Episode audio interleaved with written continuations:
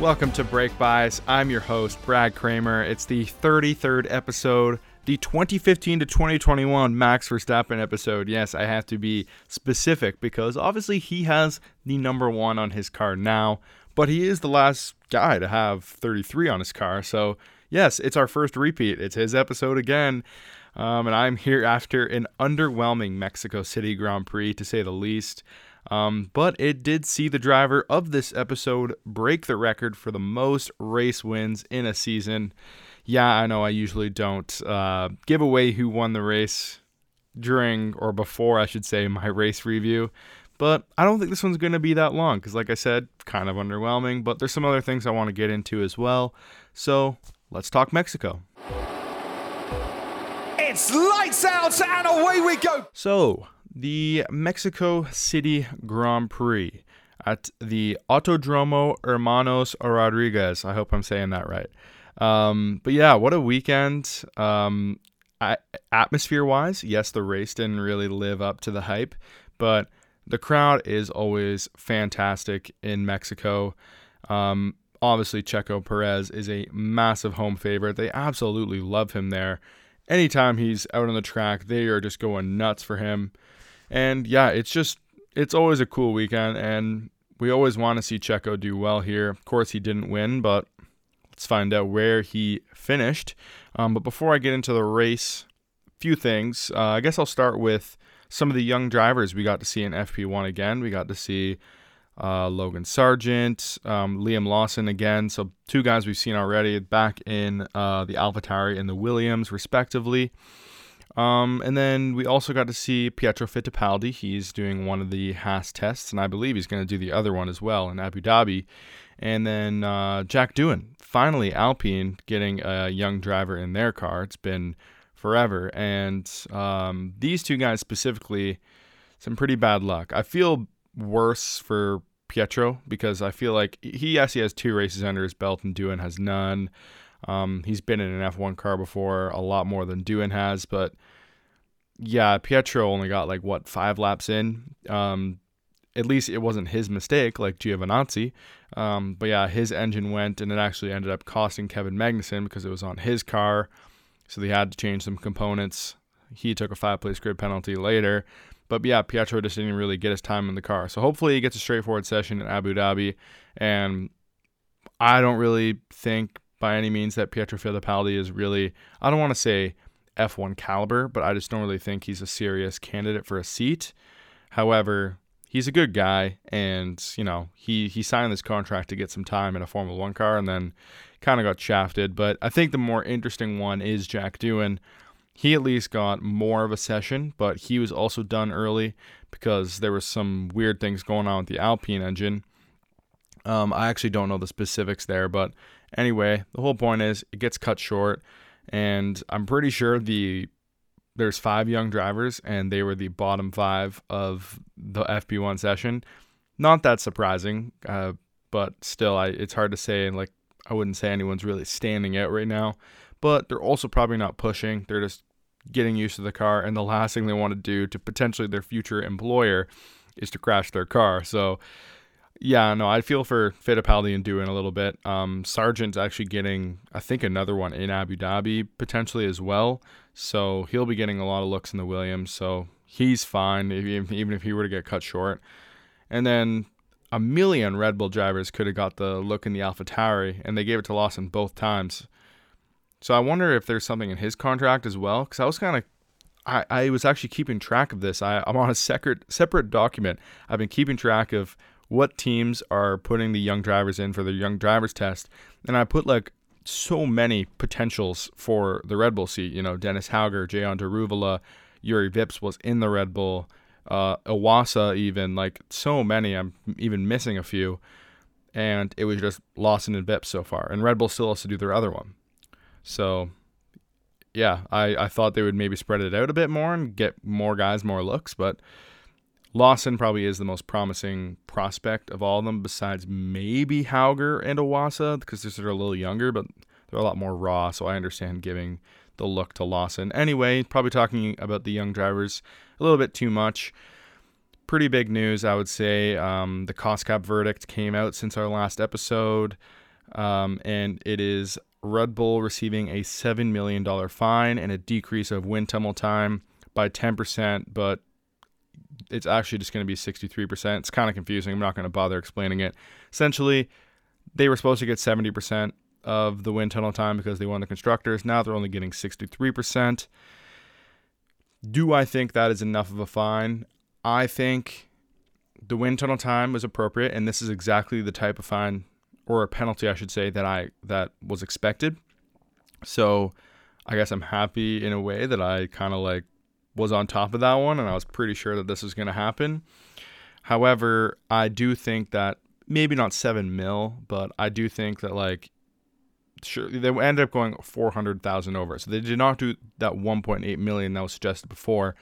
The reason it's not 1.8 million is because Red Bull's um what was I can't remember the word now. Their other type it wasn't the overspend breach, it was the procedural breach. That's what it was. The procedural breach was that they messed up their taxes and they actually overpaid 1.4 million, so they actually only ended up pay- overpaying by 400,000.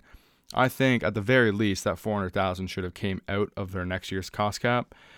Um, however, they did not receive any cost cap fines, um, and obviously no championship points deductions or anything like that.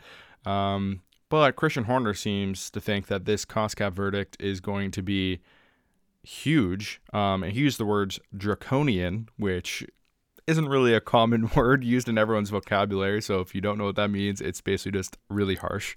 And it's it's I don't know. I think he was exaggerating a lot. He said that this amount of uh, wind tunnel time that they're losing is equal to a quarter of a second to half a second of lap time. Not only is that a pretty big range, you're just not losing half a second. Like I've seen so many people provide counterpoints to this, and it's literally like, well, Williams is getting like 120% of the uh, wind tunnel time, yet they're at the back of the grid every year. Yes, they don't have the money, of course, and they're not a they're not a team like Red Bull, but still, if it was half a second of lap time, that wouldn't be happening. Wind tunnel time is very crucial to the development of a car, but that was in a massive a massive exaggeration. I think it was Mercedes that came out and said, you know what, it I don't actually don't know if it was Mercedes. It might have just been a pundit. I, I forget who said this, but they think that it would it was a quarter of a second max, not quarter of a second minimum,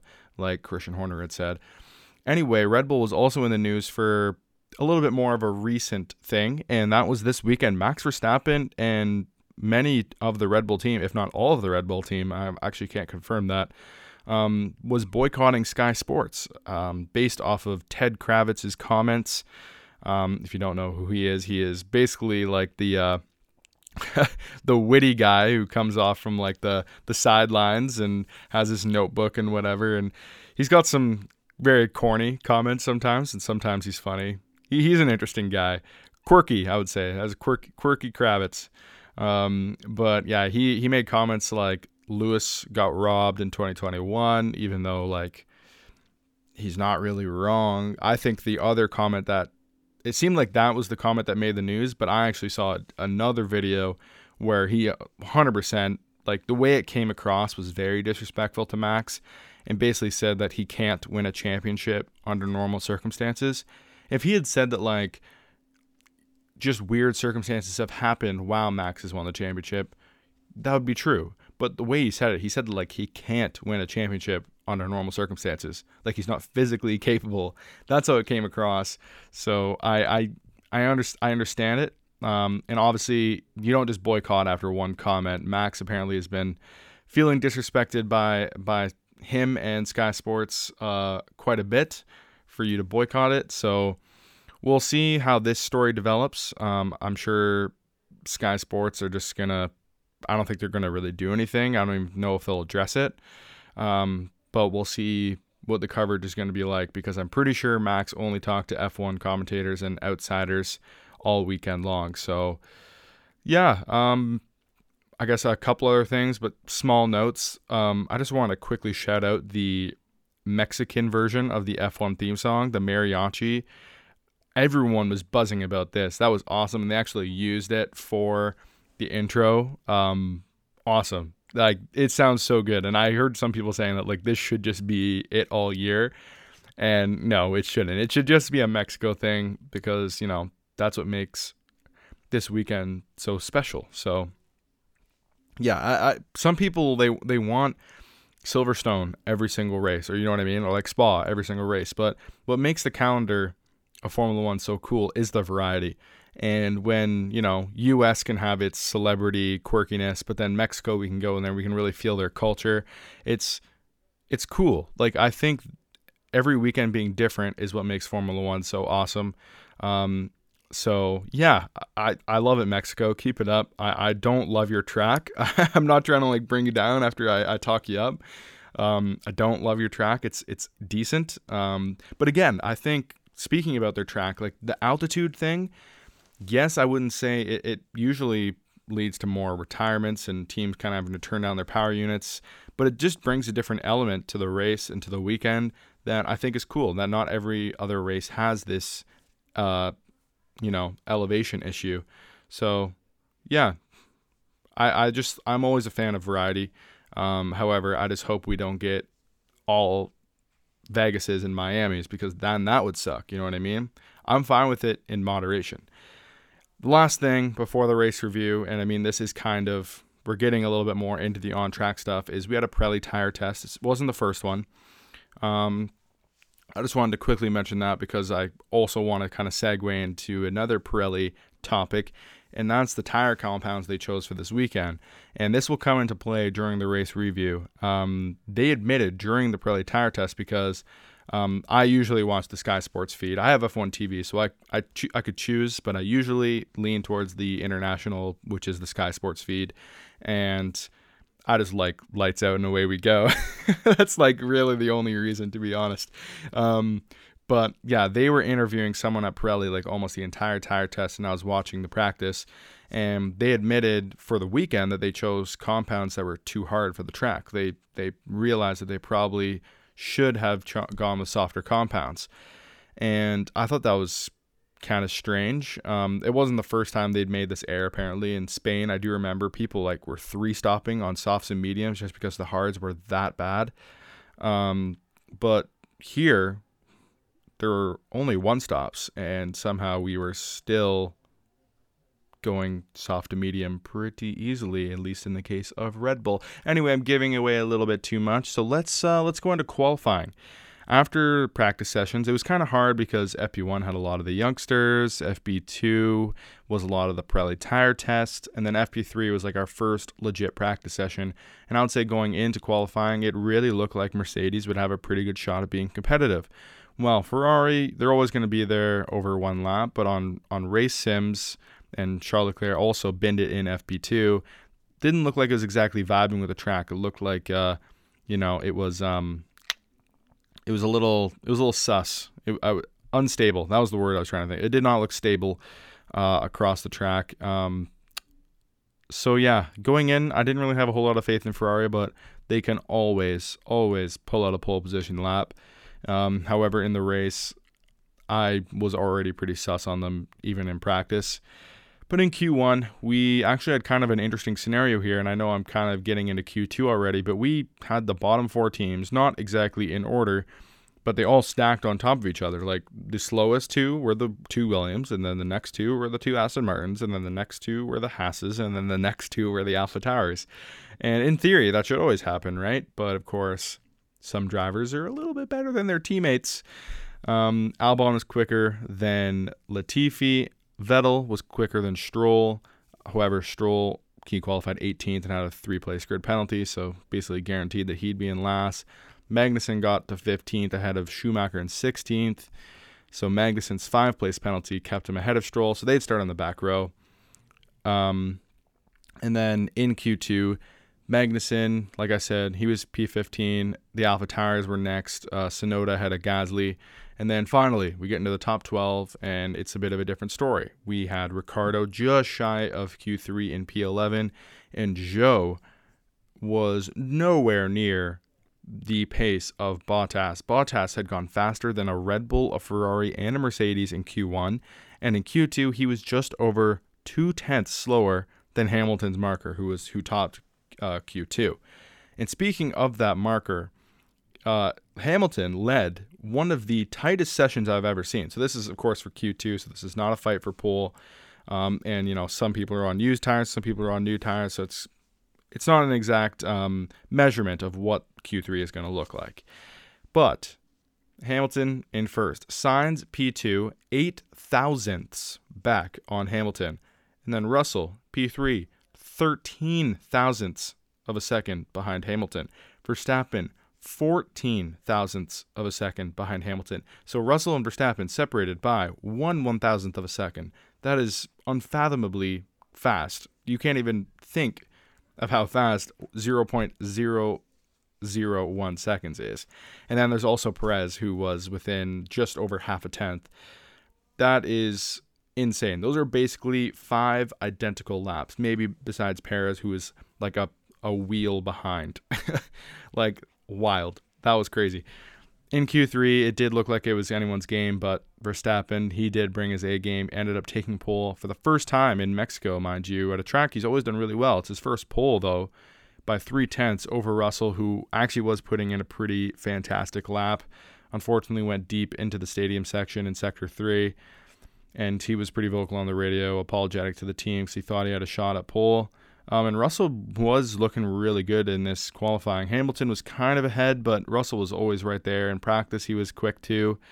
Uh, Hamilton did have his lap time deleted first, um, but on his second flying lap, he was able to get within five thousandths of Russell. Again, super thin margins. But yeah, a great showing for Mercedes, while Perez, Sainz, Bottas were all right behind Lewis. So yeah, Bottas ahead of quality master Leclerc, who was just kind of off of it all weekend. Sainz was P2 and Q2. Leclerc was down in like P8. He did pull into the pits because he didn't need to set the lap. He was like the last one out on track, but still not a good weekend for Leclerc, and you'll see in a second. So the race start. Um, it's always exciting in Mexico because it has to be one of, if not the longest run down to turn one on the calendar. It's also a wide corner, proven last year when Max Lewis and Valtteri went three abreast, and Max had that brilliant move along the outside. That don't get me wrong, brilliant move, amazing on the brakes, but Valtteri, what the hell, man, what the hell? I don't think it would have mattered at the end of the day. Red Bull was just much quicker than Mercedes on that day, but Valtteri certainly pissed me off. Uh, anyway, before the start, though, I usually get right into it, but I want to give my thoughts on what happened when Mercedes pulled the blankets off of their tires and showed everyone that they were on the yellow striped and not the red striped. So I'm going to be honest, I didn't think it was a problem being on. Like I, I will trust the team, you know. They they think it would be better to start on the medium. The Mercedes, like the W13, is just a strange car. I was figuring, you know what, maybe they just think that they have better pace on the mediums and they want a longer stint on those. We'll see what happens. There was some talks of a two stop. I don't know. I don't have the data. I didn't think it was an issue seeing them on the mediums. However, it was not the right call in hindsight, and you'll see in a second. So let's let's do turn one. And mind you, starting on the mediums gives you a worse chance off the line. And the start is where Mercedes really could have capitalized, but unfortunately they did not. Lewis moved up a spot past his teammate um, in a pretty feisty battle, I might say. Max got a great start. He led at a turn one. Great job from him. Um, Lewis gets ahead of George, and I probably cost George a little bit because Perez is actually able to get George. So just like that, we have the finishing order of the top four. Um, like I said, I'm not going to review this race a whole lot. The Ferraris, they were really um, on the back of George, looking to get a move done early on, like they always are at the beginning of their stints. Very feisty, but they fell off very fast. Um, I'll get to them in a second as well. The first stint, I will say, Lewis on the mediums, Max on the softs. Lewis was hanging on extremely well. I think there's definitely some management going on from Max for sure. Um, while Lewis is probably pushing a little bit more. However, I thought it was looking really, really good for Mercedes for a while because I didn't really know what was in store for the strategy. Um, eventually, because of course they're on the softs, Perez was the first to, first to pit of the Red Bulls. Bit of a slow stop, and it actually may have cost him um, a chance at Lewis for P2 in the end. Um, however, he, yeah, he did get kind of caught up behind the Ferraris. I'm not sure if he maybe would have came up behind them anyway, but the, the stop obviously cost him. It was about five, 5.5 seconds. Um, and Verstappen also came in. They both pitted for mediums. So I was thinking, wow, they, this is only like 25 laps into the race or so. They're probably going to go for a two stop strategy and go back on the softs later. Um, however, I was also thinking, well, Mercedes is on the mediums, and we're kind of hearing that, you know, people are doing fine on the softs. Their tire drag isn't as bad. So I'm thinking, oh, maybe Mercedes is going medium soft and Red Bull is going soft medium. That should be interesting. However, they they bring in Lewis, and it was much much too early for soft. So I was wondering if Mercedes was maybe trying a two stop strategy, but it it has become apparent that Lewis has put on the hard tire, and like I said, Pirelli even admitted they brought too hard of tires to the race, which kind of makes sense as to why Red Bull was so easily able to just do a soft medium strategy because it was basically like a medium hard strategy. And Mercedes basically went for the hard, super hard strategy, which definitely isn't the way to go. Um, so, yeah, I, the part that really kind of confused me though is when Russell was saying, "Yeah, like let's extend, let's let's extend." Yes, he was losing time to Max, of course, because Max is on a fresher tire and he's on a better, he's in a better car, and he's just a faster driver. So it's not surprising that he's gaining on Russell. However, they brought in, even though they saw that it wasn't really working for Lewis, they bring George in for hards like five or so laps later. That was strange. He George wanted the softs. He wanted to extend and go the softs. Lewis, apparently, actually, it came out after the race that he wanted to start on the softs. So, yes, in hindsight, Mercedes made a mistake. And I'd seen some people talk about this as well. And it's would, if this Ferrari and they made this same mistake, would they have been lit up for it? And I think, yes, absolutely, they would have been. There's one thing that I I guess actually two things that I have to mention though in that respect. First of all, Ferrari was in the title fight when all these mistakes were happening. And it appeared that they had the faster car because they were on pole position way more often. And we hadn't really learned the full extent of their tire degradation problems. So I would say Ferrari also was was kind of getting lit up for that reason. But then the other one is Mercedes has done so much like successful wise in the past eight years that they deserve the benefit of the doubt. And I think that's why they get the benefit of the doubt when they make like one mistake, especially in a year like this where they have nothing to lose. It feels like they almost should gamble every weekend because Red Bull is so dominant. So that's why I think there's a bit of a difference there. And, you know, Ferrari's Ferrari and they haven't won in forever as well. And all those reasons I think are what makes Ferrari so much more memeable than Mercedes. However, back to the race. Um, it, it was kind of strange that both Lewis and George were so unhappy with the choice, but the team were so adamant that Red Bull had to do too long of a stint on the mediums, which was clearly not the case because I thought by the end of the stint that Lewis would at least come back a bit, but was going to be nowhere near close enough. Max kept extending the lead the entire time, and I think Max's performance, I heard some people say that it was a good race from Perez. I don't really agree. I think to not be able to pass Lewis on the mediums while Lewis is on the hards, I think you have to give Lewis some credit there, but you also have to be like Perez. How do you not get that done? I mean, he did his job as a second driver. Third place is fine, but that was definitely not a standout performance from Perez, and I think that he was a little bit disappointed with his performance. But yeah, that was your podium. Um, but I'm not done reviewing the race because there are a few things going on in the midfield. Alonso was best of the rest for a while, and he actually said before the race that he would start to manage his tires in his race from lap two, which I think definitely showed in his pace because he was falling way behind from the Ferraris, but just keeping Bottas, who was very quick this weekend, at bay at the same time. And Ocon and Norris were kind of also in that battle, just hanging back just a little bit. There was not much field spread at all in that area of the race for quite a while, like quite a few laps in. I was still like, look how close like everyone is. Like they're all like just two seconds back from each other, chilling. Lewis was even two seconds back, Perez three, Russell four. Like it was very close. It's, besides the Ferraris, who were just in a complete league of their own in third fastest, and then yeah, the rest of the midfield. Anyway, though, Alonso he puts himself in a good position to pick up some good points, potentially best of the rest, and his engine goes again. Poor guy. Um, he was pretty upset about it, uh, clearly uh, on the video.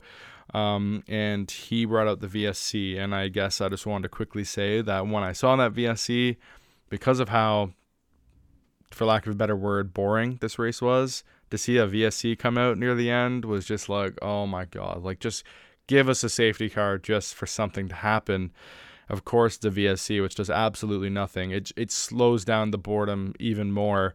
So that was painful. Um, before Alonso's retirement, though, basically the only entertainment we had for most of this race, besides maybe the beginning, because there was so much uncertainty, was Danny Ric. He's he's catching Yuki Tsunoda for P11, and they had an incident to the double right-hander in sector two. And I have to say, well, Yuki had to retire. He had terminal uh, issue, which was so shitty for him because he actually was doing a pretty good race and was racing better than Gasly. He was P11. I'm not sure if he would have gotten to the points, but still, a respectable race from Yuki.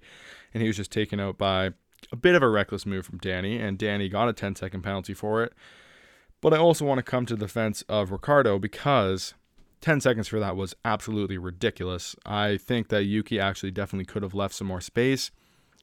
Ricciardo was there, not far enough that Yuki didn't have the the room to turn in. However, it's it's hard because you know Yuki might not have been expecting it at all, but if he saw Daniel there, he easily could have just gave him a little bit more space on the apex, and Yuki would have been fine defending that position. Ricciardo even said he wasn't even trying to overtake, so a bit of like a maybe a misjudgment on both parts. I think Daniel probably deserved a five second penalty because it did take Yuki out of the race, but ten seconds for that was wild. I thought like I thought that was extremely harsh. However, this was probably one of like the most vintage Daniel Ricciardo things I've ever seen. So this guy, he gets a 10 second penalty. Everyone's like, well, that's it. He's probably going to finish like 16th now. Um, McLaren would bring him in, and they're like, you know what? Let's strap on the softs. We just saw Vettel do 40 laps on the softs. Like I said, the, the tires were too hard. 40 laps on the softs. That's crazy in a 70 lap race in Mexico.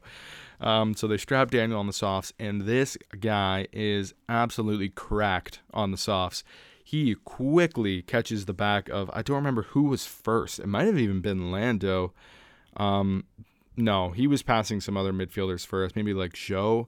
I apologize. I don't remember. He, he went through a lot of guys, and he was just picking guys off left and right. The broadcast team were like, look at Daniel. He might he might overtake Al- Alonso. Alonso was retired at this point, but he was best of the rest at the time. And yes, he had 10 seconds. He had to get 10 seconds up the road to not lose out. But this guy, he gets Ocon eventually because the VSC slowed him down a little bit. Alonso was out, so Ocon was sitting best of the rest. And he catches up to the back of Ocon with still like 10 laps to go. And this guy, this absolute Daniel play, like what a legend on the straight he literally finger guns Ocon like he's shooting him because he knows he's going to overtake. Like it was the most savage, classic Daniel thing I've ever seen. Blows past him, goes 12 seconds up the road, and picks up P7, best of the rest, and driver of the day. Insane. I don't know where that came from. Um, clearly, the softs were just a way better tire because all those guys were on the hards, but still, hats off to Daniel. He still did the driving. He still executed. He was having a decent race even up until then. So amazing. But let's talk about the final results because that's pretty much all that happened. So, uh, P1, Max Verstappen, he ended up 15 seconds up the road in the end, and it seemed pretty close in the beginning, but clearly it was never in reach for, for Mercedes. P2, Hamilton for the second consecutive weekend. P3, Perez on the podium again at home. Russell, P4, kind of gone over that already. I think he actually might have been the quicker Merc on Sunday, to be honest. He, he had a really good second stint on the hards. Um, Sainz, it was P5, Leclerc P6. Absolutely anonymous race from Ferrari. It was like Mercedes at the beginning of the season. That was a really bad look for them. I had heard that they were maybe turning down their PU, trying to just save their turbocharger because it was really rough on them, which I could understand because they just knew this wasn't a weekend for them anyway. why why really risk it? Let's just bring it home. It's kind of a sad um, sad thing for Ferrari to have to do, but I, I kind of get it. Um, like yeah, Ricciardo, best of the rest in P7. Yes, I know. I just said that. Crazy. Um, he has not done that out all year. Came absolutely out of nowhere. I can't believe he actually got 10 seconds clear of Ocon in P8. Wild. Uh, Norris was P9, losing to Daniel for probably what was like the fourth time this season, and there's been what 19 races, 20 races. Um, that was really surprising. When I saw Daniel like get past Lando, I was like, what? Like, why wouldn't Lando be on this strategy? But clearly it was because of the 10 second penalty and whatnot. Um, and then, yeah, Bottas, P10. Finally, I don't have to say he hasn't scored since Canada like I have in every single podcast for like what feels like five months. Um, so he finally breaks that streak of not scoring since Canada. Happy for him. The Alfa Alfa looked quick. Uh, in the Drivers' Championship, Max extends his lead again. He has scored the most points ever in a season now as well, another record for him. Uh, while Sergio Perez and Charles Leclerc continue to flip flop for P2, Perez again ahead of the Monegasque by five points. George Russell remains in P4, but Lewis Hamilton has finally pulled himself out of P6, passing Carlos Sainz. He now leads him by four points and they're both in sort of touching distance of George, but with only two races left, I think George is going to lock up that P4, barring a retirement. Uh, Lando comfortably in P7. I think if he retired twice, he would still take P7. So great season from Lando already, even if he has bad two races. Ocon stays ahead of Alonso by 11 points. I think that's a position that he's really going to want to keep on to, even though it's clear to everyone that's watching that Alonso's been quicker than Ocon. Ocon's had a good season, but Alonso's been quicker, and he's had way, way, way more bad luck. Um, and Bottas stays P10 with his one point. I also think it's worth mentioning that the standings I reported last week are now incorrect because Alonso had his P7 reinstated after Austin with that whole shenanigans. Really weird scenario there. I still understand Haas's uh, protest, but Alpine was actually completely right to protest their protest because Haas logged it um, too late or lodged it. Sorry. Anyway, in the constructors, Red Bull is in the lead by over 200 points now, while Ferrari hold a 40 point lead over Mercedes. The battle for P4 has gotten a bit spicier as well, uh, with Alpine leading by seven points. I'm going to be talking about that in a moment. Alfa Romeo stays P6, getting what could be a crucial point. They now have a four point lead over Aston Martin, and they're looking quick too. Aston Martin was not quick this weekend at all. Only two races to go. Four points might be tough. Haas has kept a one point lead over AlphaTauri, and that might be all they need to keep P8. They no, neither team has looked good recently. I think if one team were to get one point, I would probably say it's going to be AlphaTauri. But I think even with one point, I feel like Haas has more good results. I know, I think Gasly and no, Gasly only has a P6, I think, in Baku. So I think Magnussen's P5 in Bahrain would get them P8 on countback. I'll have to check that for next episode. Um, and Williams, pointless again, down in P10. That was actually a pretty long race review for not being. Of course, I talked for a long time before I started the race review. But anyway, now it's time for my prize, demise, and surprise. Okay, prize. I kind of have two. I want to quickly shout out Valtteri Bottas for an absolutely phenomenal weekend. I think they actually maybe could have finished best of the rest if he was on a bit of a better strategy. He did the medium hard like the Mercedes. Clearly, that wasn't the right way to go, but he still brought it home in the points great from him. It's actually kind of sad though. If Alonso hadn't have retired, Bottas would have been P11 and the streak would have continued. Yikes. But still a prize for him because he drove phenomenally regardless. And he finally got that point, ending that streak. And he was just way quicker than Zhou on this weekend, too. I think people were starting to worry a little bit about that. I don't know if it was a positive for Zhou or a negative for Bottas. But anyway, he is clearly still the leader in that team. And if he wants to be there when Audi eventually become uh, Alfa Romeo, he's got to keep being the veteran leader of this team. Um, but the real prize of the weekend is not Daniel Ricciardo, it is McLaren, and I'll explain why. So I feel like Daniel, of course, putting in a good performance is going to be big for him. I feel like it's a bit too far gone anyway, and this is just a one off. He has to continue to be good to show any team uh, like promise of him getting back on the grid. The reason why this is more of a dub for McLaren than Ricciardo, because not only did Ricciardo also he did make the mistake in that Yuki incident.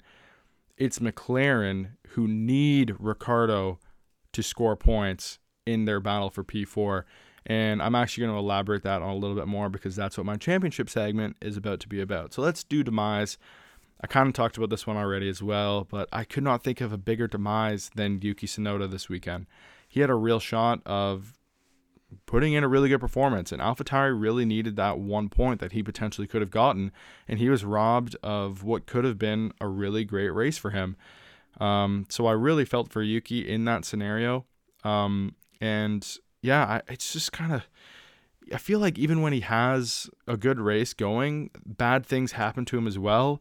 Um, I feel like his pace is good, but I don't know if he's. And I I don't know the guy, but it really does feel like he's maybe just not mentally as strong as some of the other drivers as well. Like he gets pretty emotional. If, if, if you if you know Yuki even a little bit just from watching him, he is one of the most interesting personalities on the grid. Very colorful, um, and I just feel like he needs to be cons- he needs to get some like consistent luck, and then I feel like he will feed off of his own progress. So to see this happen to him again, I feel like it's just kind of like another step back. So it's unfortunate. Um, Yuki takes the L, and it sucks. But I just I think it was him. And the surprise, um, I will quickly say I was very surprised by Aston's poor performance. They seem like they were just struggling for grip all weekend. I don't really have anything else to say on that because I don't really know what happened. Um, but the big surprise to me was how few retirements. I do these predictions every weekend on the F1 Play app, and I think I predicted there'd be 16 drivers classified at the end, and I thought there was maybe a potential chance for less. But only one engine blew up. Like Yuki was taken out by Ricciardo. Only one engine blew up. We had a clean turn one. I was very surprised by that. So hats off to the drivers for the clean turn one and the clean racing, besides Daniel. And also the reliability of the teams. I mean, maybe Ferrari would have had a double retirement if they didn't turn their engines down. Um, but yeah, usually Mexico I feel like is really hard on the engines, and it was only the Alpine, classic Alpine. Um, so yeah, let's talk about the championship now.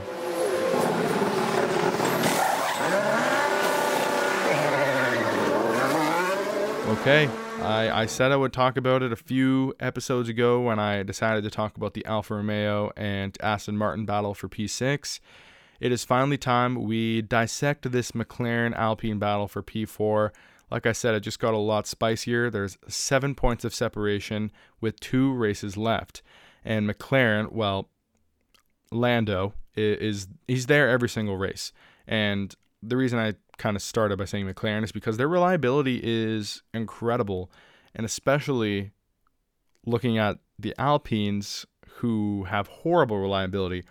I like I like to bet on Formula One sometimes, and I always I never really bet on this because it's just such a crapshoot. But you can bet on the first retirement, and you can do it for team or driver.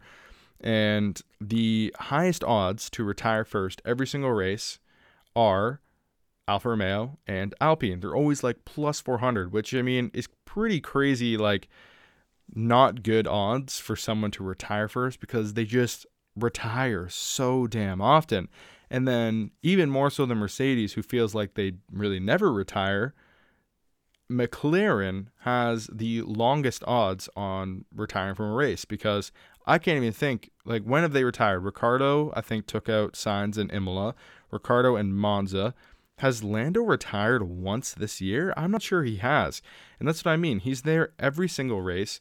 And if Alpine just if they can't finish races, then they will lose, and that will be the reason that they lose. But I was thinking about this. They they obviously have the performance, um, and I think the performance over McLaren as well. Um, I was thinking about this: seven points in two races. These teams are usually fighting over P7, P8, P9, P10, and with seven points remaining, or seven point separation, sorry, um, if Alpine just keeps it on the tarmac, brings it home, they mostly they most likely have two cars against one as well because let's like Ricciardo hasn't been there. there is the question of is Ricciardo back in helping out McLaren? That's why I gave McLaren my W because they need him, but I don't think so. There's really no reason to believe in Ricciardo at this point. He's been so inconsistent. He shows flashes. He was good in Baku. He was good in Australia. Every other race, he's been pretty bad. So there's yeah, there's no reason to believe in him. It's probably just a one-off. He was on the softs when everyone else is on the hards. So it's you kind of have to go by what we've seen so far, and it's pretty much Lando against the Alpines. Um, so if Ricciardo's not scoring, it's just not good enough if Lando's only one position ahead of an Alpine because that's only two points. And even if, say, Ocon retires the next two races, Alonso, or sorry, Lando has to be like three positions ahead of Alpine for that to work. If Alpine brings it home in P9 and P10 for the next two races, and Lando finishes P7, they still win. They, they still win by one point. So that's why P4 is absolutely Alpine's to lose. Seven points, yes, anything can happen because P7 is what? P7 is six points, and Alpine could double retire. Ricciardo, things can happen in a race, of course. I don't really need to explain that, I guess. But yeah, any in a straightforward scenario, these teams just aren't scoring enough points to really make even a seven points difference in two races. Of course, it can happen. Uh, cars up front can retire, um, but I just don't think Brazil or Abu Dhabi are really tracks that we're gonna see Lando like pull off a P4 in either. So, yeah, I I really think that if McLaren somehow pull this off it's because of their reliability and it's because of Lando's driving. Where if Alpine lose, it's 100% because of their horrible, horrible reliability. It they have no one to blame but themselves for their bad reliability, not their performance, because their performance has been better. Um, I guess also another thing to note is Al- Alonso's engine did go in Mexico, so maybe there is a PU coming in Brazil, and that would be really big because say Ocon has a bad race, Alonso struggles to come through the field, although Brazil's not usually a track that you would struggle to pass slower cars. Maybe maybe Lando can pull out like a P7 or even a P6 and then the Alpines kind of are like 11 12 that would be massive for McLaren but we'll see so things like that of course can happen but if things are straightforward Alpine's got this and it's really no contest. So McLaren's kind of the fate is in Alpine's hands. Anyway, that will do it for the Max Verstappen episode of Brake Bias. I'm your host, Brad Kramer, and I will be back with episode 34 next week to preview the Brazilian Grand Prix. Somehow, the only Brazilian on the grid is some guy born in Stevenage in Britain. That doesn't really make any sense. Uh, anyway, goodbye.